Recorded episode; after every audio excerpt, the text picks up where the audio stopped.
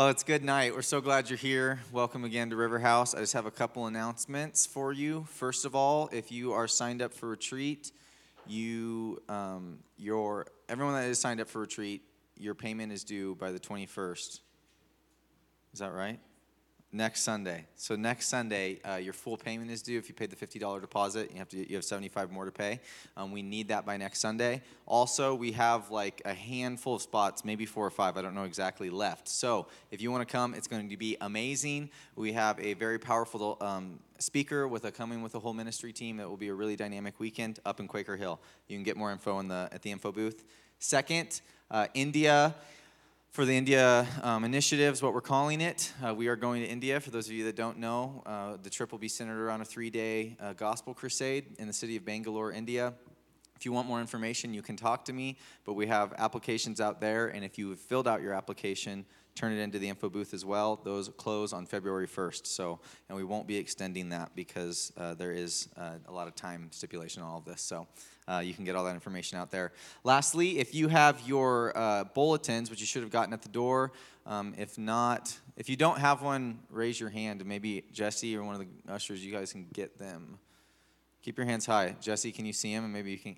All right, we got like all right, they'll get them to you. And when you get them, you will see there's a little connection card, and we're looking, um, we're building teams, getting people in places to minister, um, building a worship team, and you can check a box. Um, if you have interest in ways to serve, you can fill that out. You can take it to the info booth as well. Sound good? Nope, nobody's listening. Okay, I'm just jabbering to nobody. All right, I'm gonna pray, then we'll get uh, we'll get right into the sermon. So Jesus, I thank you that we got to worship you. I thank you that you're here. And I just pray right now that you come, Holy Spirit, even more. I know you're already here, but we want more. I pray we just yield our hearts to you and we are good soil tonight to receive your word. And I pray, God, that it won't just be a, a, a message that's proclaimed, but it's a message that you demonstrate in our hearts tonight. In Jesus' mighty name. Amen. Uh, so, this is the last the last week of uh, this like nine week series we've been in called Story, which has basically been a, a, space and a time to pull out the story of who we are as a body, who we are as a church. And, and I've, I've shared this basically every week, but the stories that we tell are what we use to interpret the events and the circumstances of our life. So it's very really how we process the world that we live in. Um, two people will interpret the exact same event in two very different ways based on the stories that they tell. And so uh, it's very uh, important to know who are we and what is our story. And I think that that will be a long, uh, a long process, but I think this was um, our attempt to partner with the Lord to create space for that to happen. Um, one of the pillars of this church is family. It just seems I love the whole night. just been family. You can feel the love, right? You got the kids, and I don't know, just beautiful. And we really are, we're cultivating a family, and that's very intentional, very central to who we are as a body. And I think um, really central to what the gospel even talks about and, and, what Jesus came for was his family. And so I'm gonna I'm gonna preach a message tonight on basically why is family so central here and why are we you know really exalting it as one of the core things that we're seeking to pursue as a church family. So yeah, does that sound good? Are we awake? I got a new Bible. Do you like it? It's really beautiful. I'm serious. I've wanted this for years. My mom got it for me for Christmas. It's from the oldest um, active Bible publishing house in the world at Cambridge University. They've been printing Bibles since the 1400s. So it's a hand hand woven leather Bible. So it's my first sermon. So it better be good out of this one. But if I can't find the verses, you got to give me some grace because you know your Bible, you know where it is, and you like have a picture. I have no idea where the chapters are anymore. So I'm doing my best. So our God is a covenantal God. It's one of the most amazing aspects of who He is. He's a God who is completely unafraid to pledge Himself faithfully to us. First John tells us that God is love. In Song of Solomon, I'm going to read a few verses in Song of Solomon 8. It says, For love is as strong as death, jealousy is severe as the hell. Its flashes are flashes of fire the very flame of the Lord. So, not only is God a God of covenant, He's a God of covenantal love. not just a God of covenantal love, a God of covenantal love that is as strong as death. And this is really one of the primary revelations of what he's trying us to get. And not just know it, I know God's love, but to know it deeply, to have an experiential knowledge and revelation of this God of great love. He's not afraid of commitment, unlike a lot of people, right? Including myself, there's areas where I find myself, you know, the bigger the decision, the bigger the commitment, the scarier it is, right? Because there's these certain things that you're like, wow, it's a long time. You know, how long? You know, that's why we have all these stipulations. We're trying to always kind of figure things out. But God's not afraid of commitment. And he's not afraid of pledging himself. And it says in his word that I'm the Lord and I don't change. And so when he sees his people, it says he set his love on us and he pledged himself to us eternally. And that is insane if you really think of it. That is like so bold and courageous in the way that he's unafraid to love us. He is the most bold, passionate, and courageous leader of every human heart. The way he loves is extravagant and passionate and vibrant and real. And when he says something, he means it. He's integral. Right? He doesn't just kind of flippantly say things like we do a lot. You know, integrity is so precious and valuable to him. Um, when, when he speaks to us and when he gives us a promise, like we can take that to the bank because it's true. He doesn't change. He doesn't speak flippantly. He's, he knows what he's doing and he does it and he does it boldly and he does it openly and he covenants himself. And if you want to study, I'm not going to go into this, but there's a number of covenants throughout Scripture and it's really the primary way the Lord begins to introduce himself to mankind is through covenants. He comes to Noah and he makes this covenant I'm not going to destroy the earth. He comes to Abraham. Abraham is a fascinating study on covenant. And he comes to a man and he comes and introduces himself through covenant, through commitment, through an agreement. Then he comes to David. He makes a covenant. Then we have the new covenant, which is in the blood of Jesus. But he's a God of commitment. He likes to commit himself. That's awesome because we don't want a wish-washy God. We don't want to know like do you love me really? Like, you know, like is it, are you really going to be faithful? Like how does this all work out? It's and a lot of people will argue and you can get into it. There's different aspects of it, but really he's an unconditional covenant making God who just covenants himself. He chooses things and he boldly steps out and says, "Here, this is what I'm going to do," and he doesn't change. And it's amazing. We always know where we are with him because he doesn't change. He's always love and he's always good. Um, but integrity, um, I'm going to go on a little bit of a side note because um, I've been on a rant in my own life, but I, I, want us all to be, is we need to be as intentional as he is with our language. Um, and, and I think if we want a better understanding and we want his word to mean something more to us, I think when we start realizing how important and, and powerful our words are, the natural consequence is we start realizing, oh, he's not just saying that either. Like, that's not just a nice thing to say. And I think, you know, the word says, let your yes be yes and your no be no. And so many times, and I, I've, I've, I find myself, and I'm, this is one of the things I really want out of my life, is people, uh, you don't want to say no to people because it's hard, right? And so you'll kind of say yes, even though it doesn't mean yes. You're not actually going to do it. Or you'll say like, oh yeah, let's yeah, let's do that tomorrow, or da da da da. But you know you're not really going to do it, and it's like God's not like that. God just says, This is what I'm going to do. This is who I am. My word means something. And I believe He desires His people. James 3 describes the perfect man or the perfect woman as the person who's tamed their tongue, who means their yes is yes, their no is no. When we speak to someone, I want to live my life so that there's such integrity that when I tell someone something, when I make a verbal commitment, which is a covenant, they can go to the bank on it. They can actually act on my word because they know I'm going to do it. They can act before I've even done it because that's how God is. We can act on his promises because we know that they're true. He doesn't have to show us first, we can just act. Jesus just said, Hey, Peter. Or Peter goes, Jesus, can I come on the water? He says, Come. So he just acted on it. Right? Like there's something about God speaks, we can act on it. We need to be the same. Amen? That's a little side note. I'm not going to get too, too much on a rabbit trail on this. By the way, I'm not going to preach terribly long tonight because we're going to do something um, that I believe will be spirit led at the end of this service, which is really neat. But covenant is important.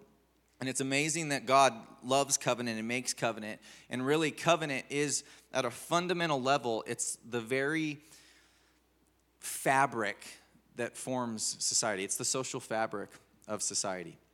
Um, all relationships are actually founded upon covenant. We don't realize this, but we do it all the time. We make covenants, which is just basically a, it means agreement, it means commitment, it means you're creating some type of like a contractual agreement. And we do this with our words all the time. We make covenants, right? I can I do this all the time. I text you guys and I say, "Hey, you want to go get coffee?" right? Which is putting yourself out there with someone. I'm, I'm, trying to, I'm trying to make an agreement, and someone will text back and say, Yes, I want to do that. And we'll say, Okay, let's go to Starbucks at six o'clock. And that's an agreement, right? Like that's a commitment, and I can like say yes, and I can go, and I can keep it, and I will go there because I take you at your word, right? That you're going to be there too. I'm not going to stand me up. And then if I go there and uh, you go there, then that's like this sense of this foundation that actually created a space for us to have relationship right and we'll have a conversation and we'll create like a relationship we'll have some intimacy maybe maybe not who knows you know but like the very foundation of it is we're making these agreements um, and when covenants are broken which happens all the time and most of the time they happen because well they always they happen because of self right what is the golden rule right? Yeah, love your neighbor as yourself. Do unto others as you would like them to do unto you. When selfishness creeps in, covenants get broken. And when covenants get broken, the very fabric of society actually gets ripped down. And it's not just like, oh, that was just a bum deal. It's actually, it degrades society. It breaks down the integrity of an entire community of people. You say, how? Well, if I text you and I'm going to go to coffee, I'm, just, I'm using this because this is a very everyday, simple thing, and you bail on me, right? And say you don't show up and you don't text me, right? And then I go home and I live with John and I tell John, this person, look at what they did to me. And I start operating on my woundedness, right? Then he has this prejudice about this person too. Wow, I can't believe that they would do that. They stood you up. Well, I'm not going to ask that dude to coffee either, right? So then it creates this separate, and it actually affects, in a sense, everyone in the social network because we're a people that are made to live in covenantal community, in covenantal relationship, and we're made to live where the contractual agreements that we make all the time with our words are kept.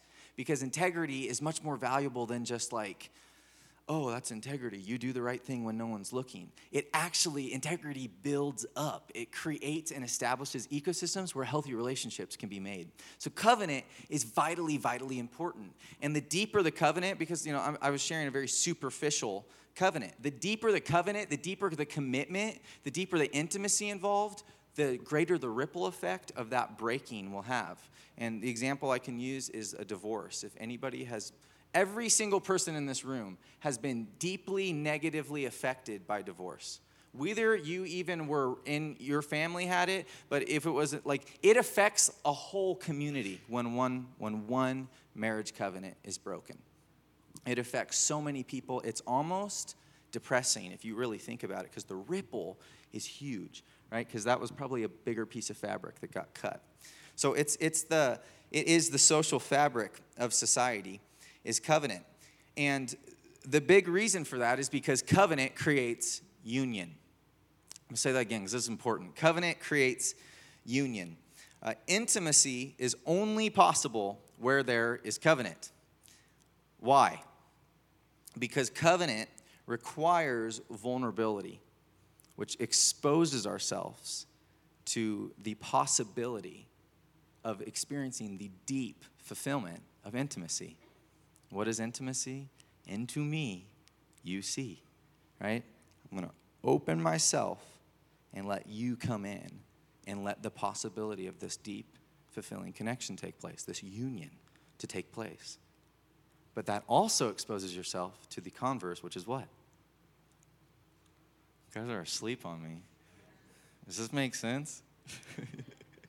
Am I just jabbering up here? What's the opposite?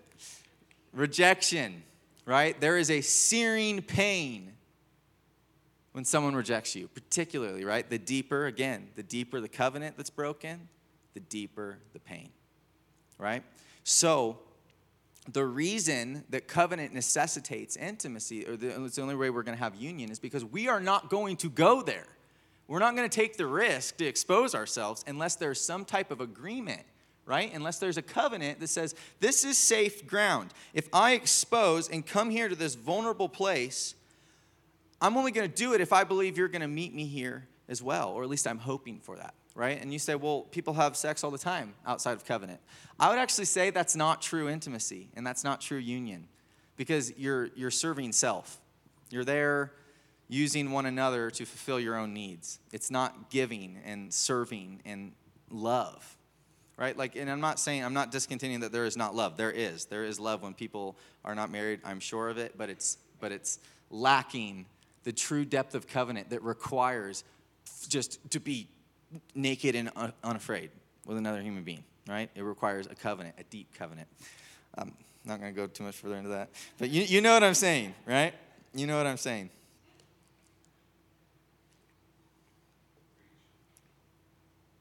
Um, covenant creates union, and this is so, so, so important because union is the goal of Christianity. That's a bold statement. Do I mean it? Yeah. Covenant creates union, and union is the goal of Christianity. If you have your Bibles, turn to John 17. We're going to read a few verses. There's two prayers that I deem one is, I would say, is probably universally recognized as the most paramount and beautiful prayer ever prayed because it's the prayer of Jesus.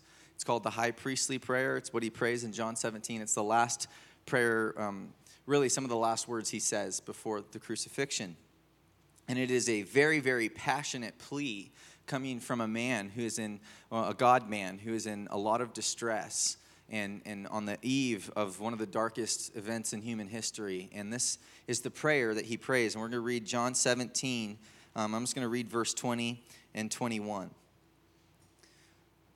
And I would encourage you to, to really become familiar with this whole, this whole prayer because it's very powerful. But John 17, 20.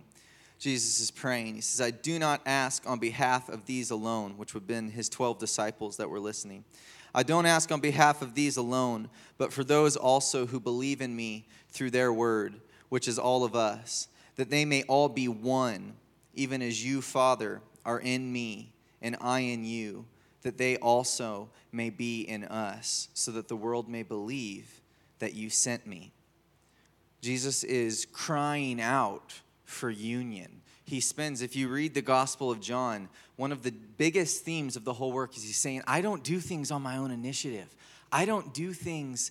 I don't do things on my own. I, am doing what my Father shows me, and I'm speaking the words that He gives me, and I'm doing the things that He showed and that, that I see. He, he's He's demonstrating the whole time. He gets offended in John 14 when Thomas says, "Show me the Father, and that's enough." And He's like, "Have you not seen the Father?" It's like if you've seen me, you've seen the Father because we are so deeply connected. He would retreat and go to the mountain and spend all night in prayer. He lived this life of such dependence that he just displayed God. So that that's why he gets offended, right? But but at the end here, he's praying, okay, my disciples, they know this more than anyone. They have seen the connection that I have with God. And then what does he pray? He's crying out his last words. This is his final parting memento. He says, God, what they've seen, make it known to them that they're a part of this. Make them one like we've been one. I want them, me and them, and them and me. And it's like that big sandwich, right? But somehow we're all one, one big one, one, one family, right? Beautiful. And I'd say, in my opinion, the second most beautiful prayer in Scripture is Paul and he's echoing back the same sentiment in Ephesians 3. And he prays this. He says, For this reason I bow my knees before the Father, from whom every family in heaven on earth derives its name. I'm going to stop there real quick. Every family on heaven and earth derives its name. This is a family. Paul, when he's using the word name, it's more like saying the word nature. So Paul's saying every family has been given a name, a calling, a destiny, an anointing, and a purpose on it. Your, your biological families have, and also the spiritual family that God knits you into. It's beautiful. That's just exciting. That's not really where I'm going with this, but it's amazing. This house, this, this church has been called and named by God and anointed by God and given something that, that only we have and it doesn't mean that other people don't have amazing things, things they do, but it just, it's amazing. God names them individually, uniquely, crafts us. Anyways, from whom every family on heaven and earth derives its name, that he would grant you, according to the riches of his glory, to be strengthened with power through his Spirit in the inner man, so that Christ may dwell in your hearts through faith, and that you, being rooted and grounded in love, may be able to comprehend with all the saints what is the breadth and length and height and depth, and to know the love of Christ which surpasses knowledge that you may be filled with all the fullness of God.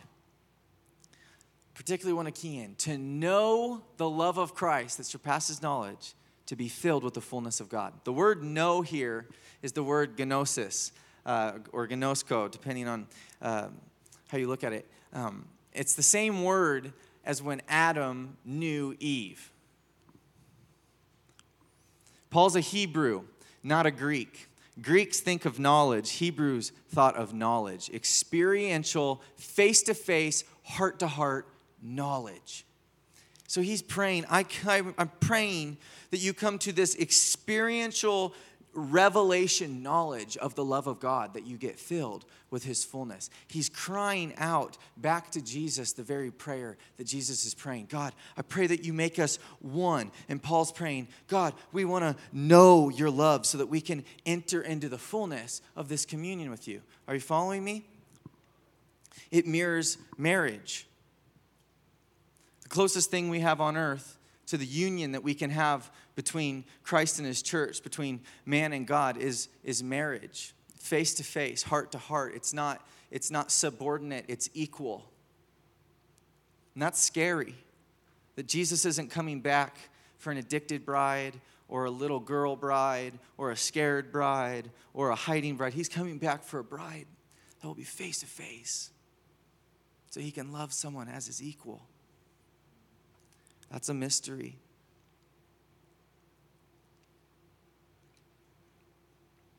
But the point is, union is the goal.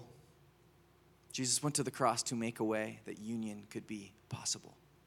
And we could enter into the depths of intimacy with Him that He's been longing for since all creation. It was the very pleasure of God, the, the, the intimacy that He had within Himself, was the joy that compelled Him to create man in His image the depth of communion that he has is what we were made from. That's why he walked with us face to face in the garden, and he wants us back there in that place. And he is relentlessly pursuing us to see that become reality. I want to make a note. There's a difference. John 17 is also is often quoted as a passage for, for unity as like church unity. We need to be unified. We need to have church unity. And, and I'm for church unity. But there is a difference between unity and union. Unity, um, when we think of the word, people think of like kind of scrap all your differences and leave them at the door and come and all be the same. Um, and it sounds good, but it really, and, and I think there is a purpose for times that we chuck all our differences and focus on what we have in common in the body of Christ and in anything else as well. I think there's times where that's really good, but that's not what this prayer is. This prayer is praying for union, and union is fundamentally different. Ask any married couple, right? Because you don't get married because you're the same, right? And your union doesn't take place because of your sameness. It takes place because you covenanted yourself to create a, a, a, a, space, this holy space, where true vulnerability and intimacy can take place. And it is so strong, it actually outweighs the differences, so that you can be completely different and still deeply in union. Does that make sense? So there's a difference. I mean, we're not trying to create a culture here of unity, we're trying to create a culture of one of union. And what that looks like from a leadership perspective is that uh, you don't have to agree with everything that I believe. Um, there's some things that we have deemed as core values here and, and, and core doctrines, um, and they're on the website if you if you want to you want to look over them. And we believe those are essential for for those are the unity things. Like we need to have those things in common. But the union can far exceed um, the differences that are external out, outside. And there's a lot of different things to believe as it pertains to the gospel, as it pertains to church, as it pertains uh, to life, and all these different things. Um, we will bring, I will bring speakers in here. We're bringing um, a number this year that uh, I can promise you I don't agree with all their theology. I can promise you I don't think that uh, we're perfectly, but we're in union. Um, I'm in union with them, and I love their heart, and I prove that God, that what God's placed upon them, and so they're going to bless us. And even when Dan came just a few months ago, uh, I had many conversations. If some of you were offended, and I liked it. I liked that you were offended. Why? Because it makes you wrestle. It makes you get to the root. It makes you, why was I offended? Well, I don't agree with him. Well, that's okay if you don't agree with him. Why'd you get offended? right? Like it's good. It's really healthy when you have differences going on, right? It's really healthy when you can have people that speak in tongues and people that don't right next to each other worshiping and not getting offended at one another. Hallelujah. That's oneness. That's union. That's not unity, though. It's really great when people that have all kinds of different spiritual gifts can exercise them differently and not compare to one another. Because that's union, not unity. We don't want to be the same. I'm a basketball player. Any basketball team, if every player chucked their differences and just tried to be the same and take the same amount of shots, to the same amount of rebounds, same amount of passes, same like that team would be horrible. The best teams, if you watch them, are the teams that allow the people that have certain giftings offensively to do that, defensively to do that, rebound to do like everyone plays their role. And that creates something so beautiful and synergistic and greater than any individual part. Amen. So we're trying to create culture here of union as opposed um, to just unity. I think unity is a more superficial level. Um, John 15, excuse me. John 15 uh, also talks about union. And it tells us that, yes, union is the goal of Christianity, um, and union is also very fruitful. John 15, verse 5, Jesus is speaking. He says, I am the vine, you are the branches. He who abides in me and I in him, he bears much fruit. Say that. Much fruit. Come on. For apart from me, you can do nothing. So he's using a picture of a vine and a branch, and he's keen on the place where the branch connects to the vine. And he's saying, this is what abiding is. This is, this is what spirituality is supposed to look like. Everything you do, all the prayers you pray, all the Bible study, all the worship, all the discipleship, all the thing, it is about being connected to me. And he keys on to this like centimeter little space, right? He says, This is the hinge point of your spirituality. Are you in union with me? Because if you are, my life and my resurrection power and all that I am is going to flow through you, and great fruit is going to come because of it.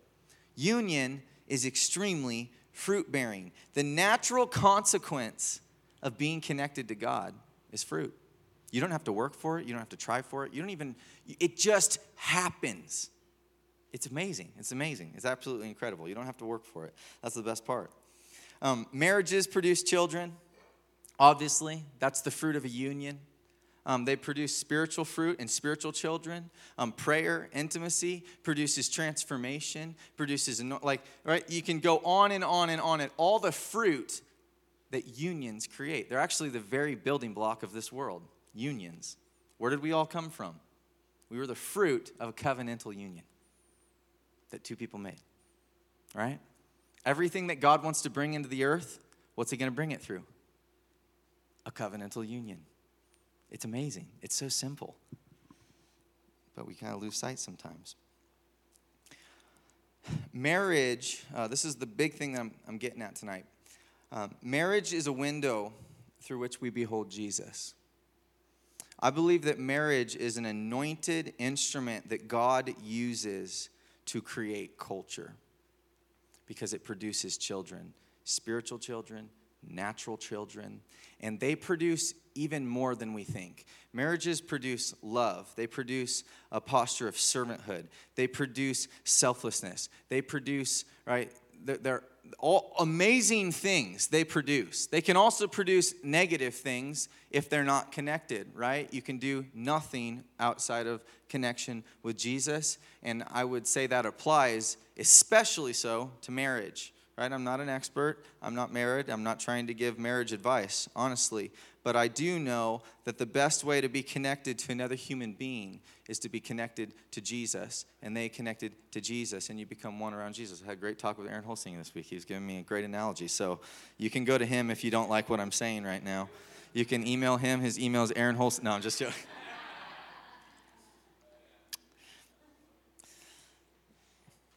But marriages are fruit bearing unions that are literally shaping and creating the culture that we live in.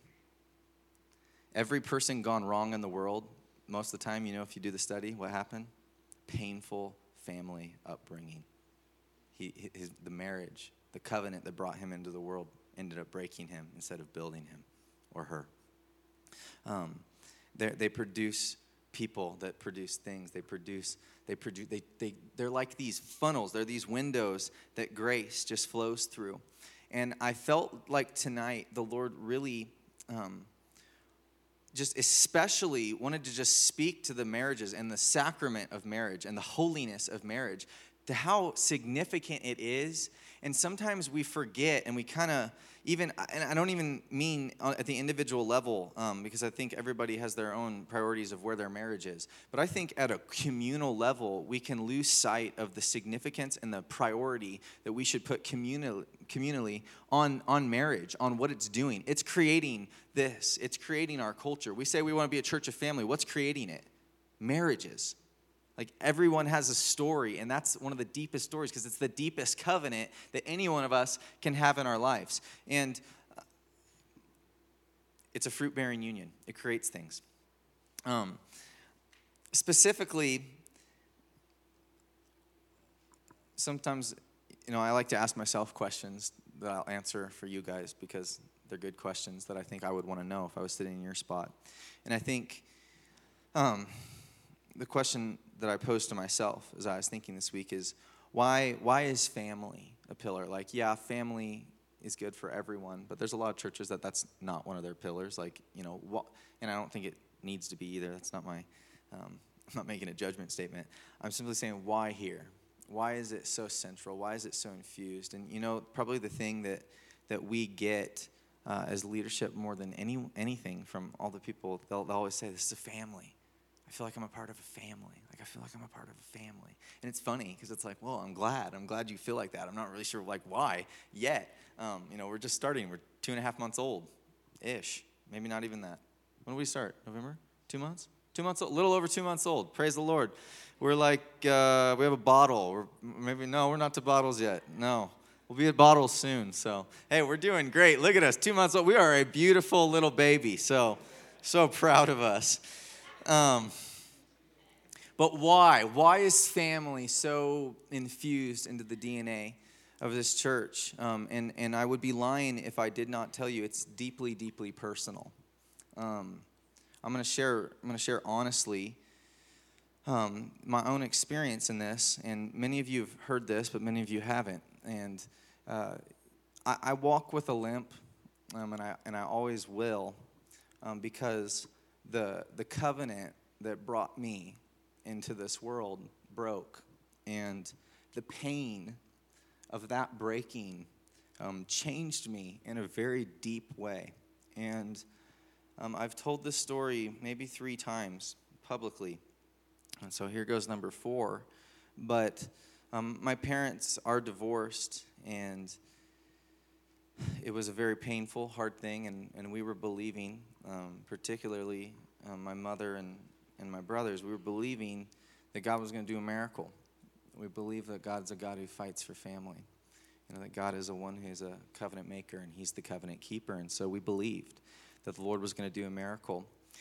Um, passionately, I watched my mother pray, pray, pray like I'd never seen a human being pray before, praying for that miracle. And on the day that was basically the funeral of my family was the day that um, my father got remarried. And I'm not, again, speaking any judgment against his remarriage. It's actually, he's married to a wonderful woman who I have such love in my heart and respect in my heart for. And God's done, I can't even go to the whole story, but um, just don't take it as that. Um, but on the day, it was a very painful day because I had to, um, you know, stand there that day, and everybody else was festive, and it was like I was watching the funeral of the, the covenant that brought me into the world. You know, the very thing that my life, the fabric that my life rested upon. And, you know, there's a, there's a, I think it always a temptation in times like that to, to get offended. Why? Why? I've heard the miracle stories. And, and don't tell me it's because we didn't pray enough. You know, like there was nothing that could, you could understand. It was why. You know, you want to get offended, but I don't know. The Lord just was gracious to me. He, he didn't let me go there. And I just kind of told him, Lord, like I'm going to stand there and I'm going to stand for love today. I'm not going to throw a fit. I'm not going to make it about me or be a pity party. I said, but I want to worship you. I want to worship you through this day. I didn't know what that meant, um, but it was a really hard day. Um, and it was up. Uh, it was up in McCall, and uh, this is probably one of the most defining moments of my life. Um, and kind of after things, I just had to slip away, and I, the only place I could get away as I went down, it was probably getting um, towards the evening, and it, I went out onto a dock by myself on the lake, and I sat down because I was, I was, you know, just hurting and exhausted, and I just began um, worshiping the Lord as I have many times um, in my pain, and as I began worshiping Him, all that my soul could sing is God. I praise you that you're the covenant maker and you're the covenant keeper. And you're a God who fights for family. And I said, Lord, we didn't get our miracle. And this is going to hurt me and this is going to cost me my whole life. This is going to this is going to steal from my children.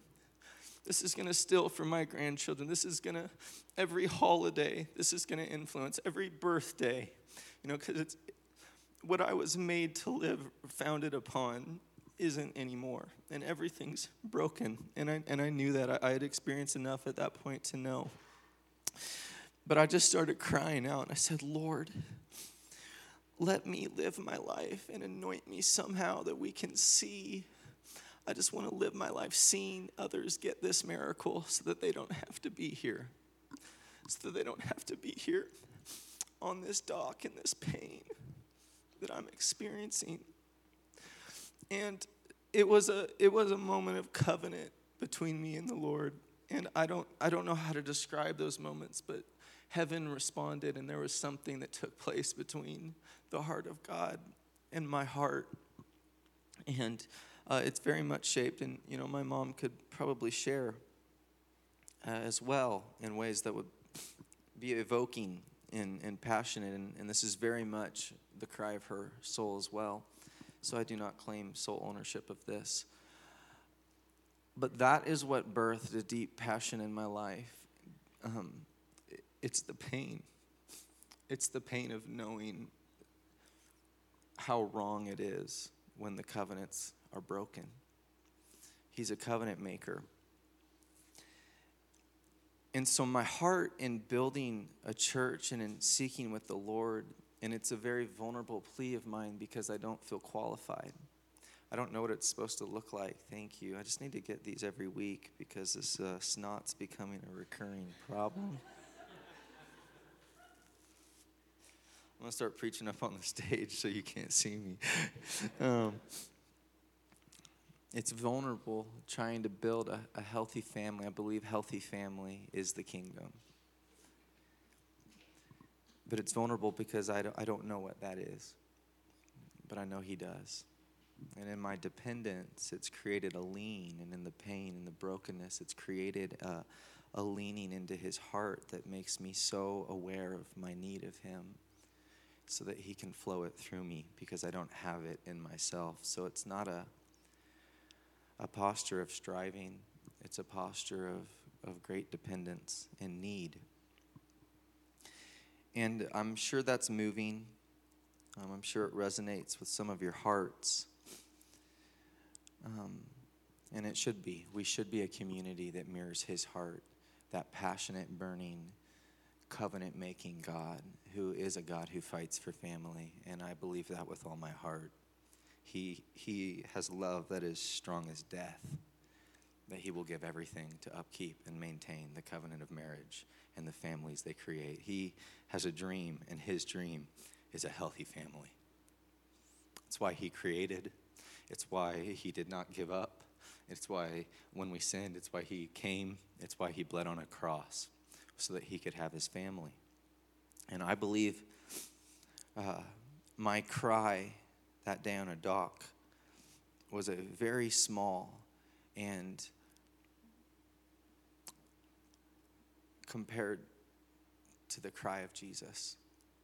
It was a, it was a me trying to, in a broken and refracted way, mirror back the passionate longing of his soul.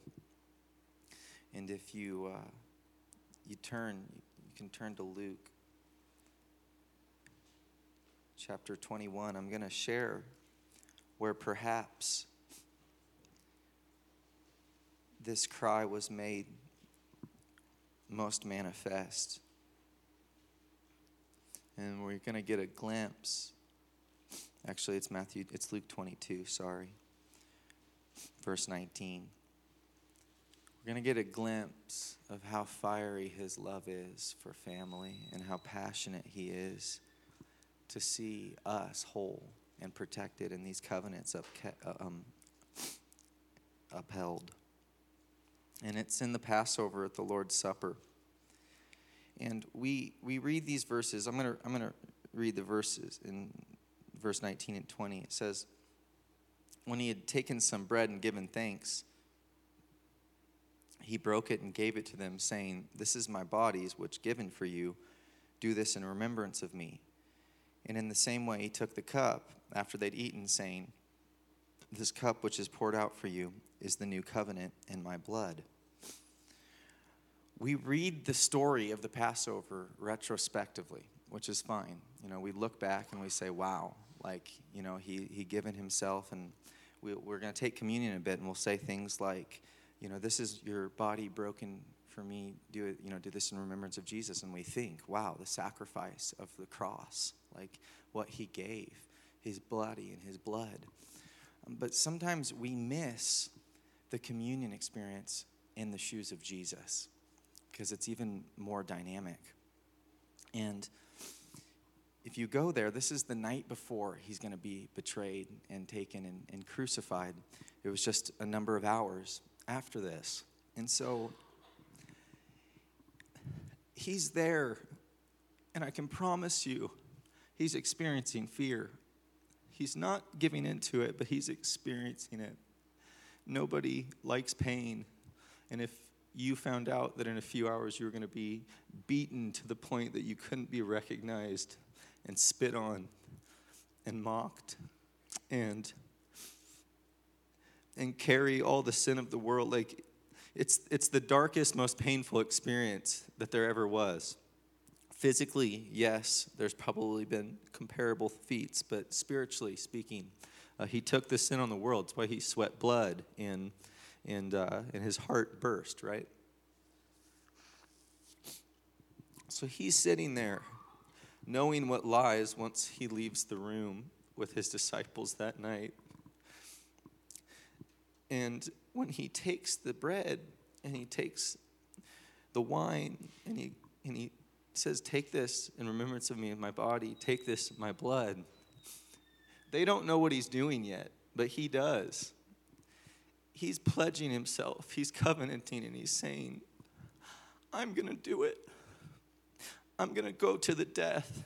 I'm going to go, I'm going to go to the cross. He's, he's committing before he ever does it. He's, he's, he's pledging, he's vowing that I'm going to go to the cross and I'm going to experience the brutality and the full weight of what humanity can punish I'm going to take it for you. nothing is going to keep me from having my family. I'm going to covenant myself to death so that I can have my bride, so that I can have my family. It's the most beautiful act of love that ever was. He's a God who fights for covenant.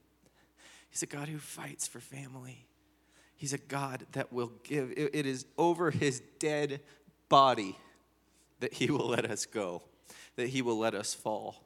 He will fight to the bitter end, tooth and nail, to see families created and upkept and, and passed on. And it, it's, it's the burning passion of his heart. Amen. And so I believe that as a church, we should mirror and reflect that passion and be a community that fights for family and contends for the covenants that are in our midst and sows into them and prays for one another and truly you know does this together we're not alone it takes a you know I always say it takes a village to raise a kid i think it takes a village to have a healthy marriage I think it takes a village to have a healthy family. I think it takes a whole people saying, I want to be a part of this and I'm going to sow into it with my time and my life and my prayer. Right? And specifically, I believe that marriage needs to be honored. And I believe that when we honor the marriages important to marriages, uh, we're lifting them up. And when we lift them up, we will be able to gaze through them and see the very face of Jesus because they are the closest thing we have to what union looks like with our King. Amen.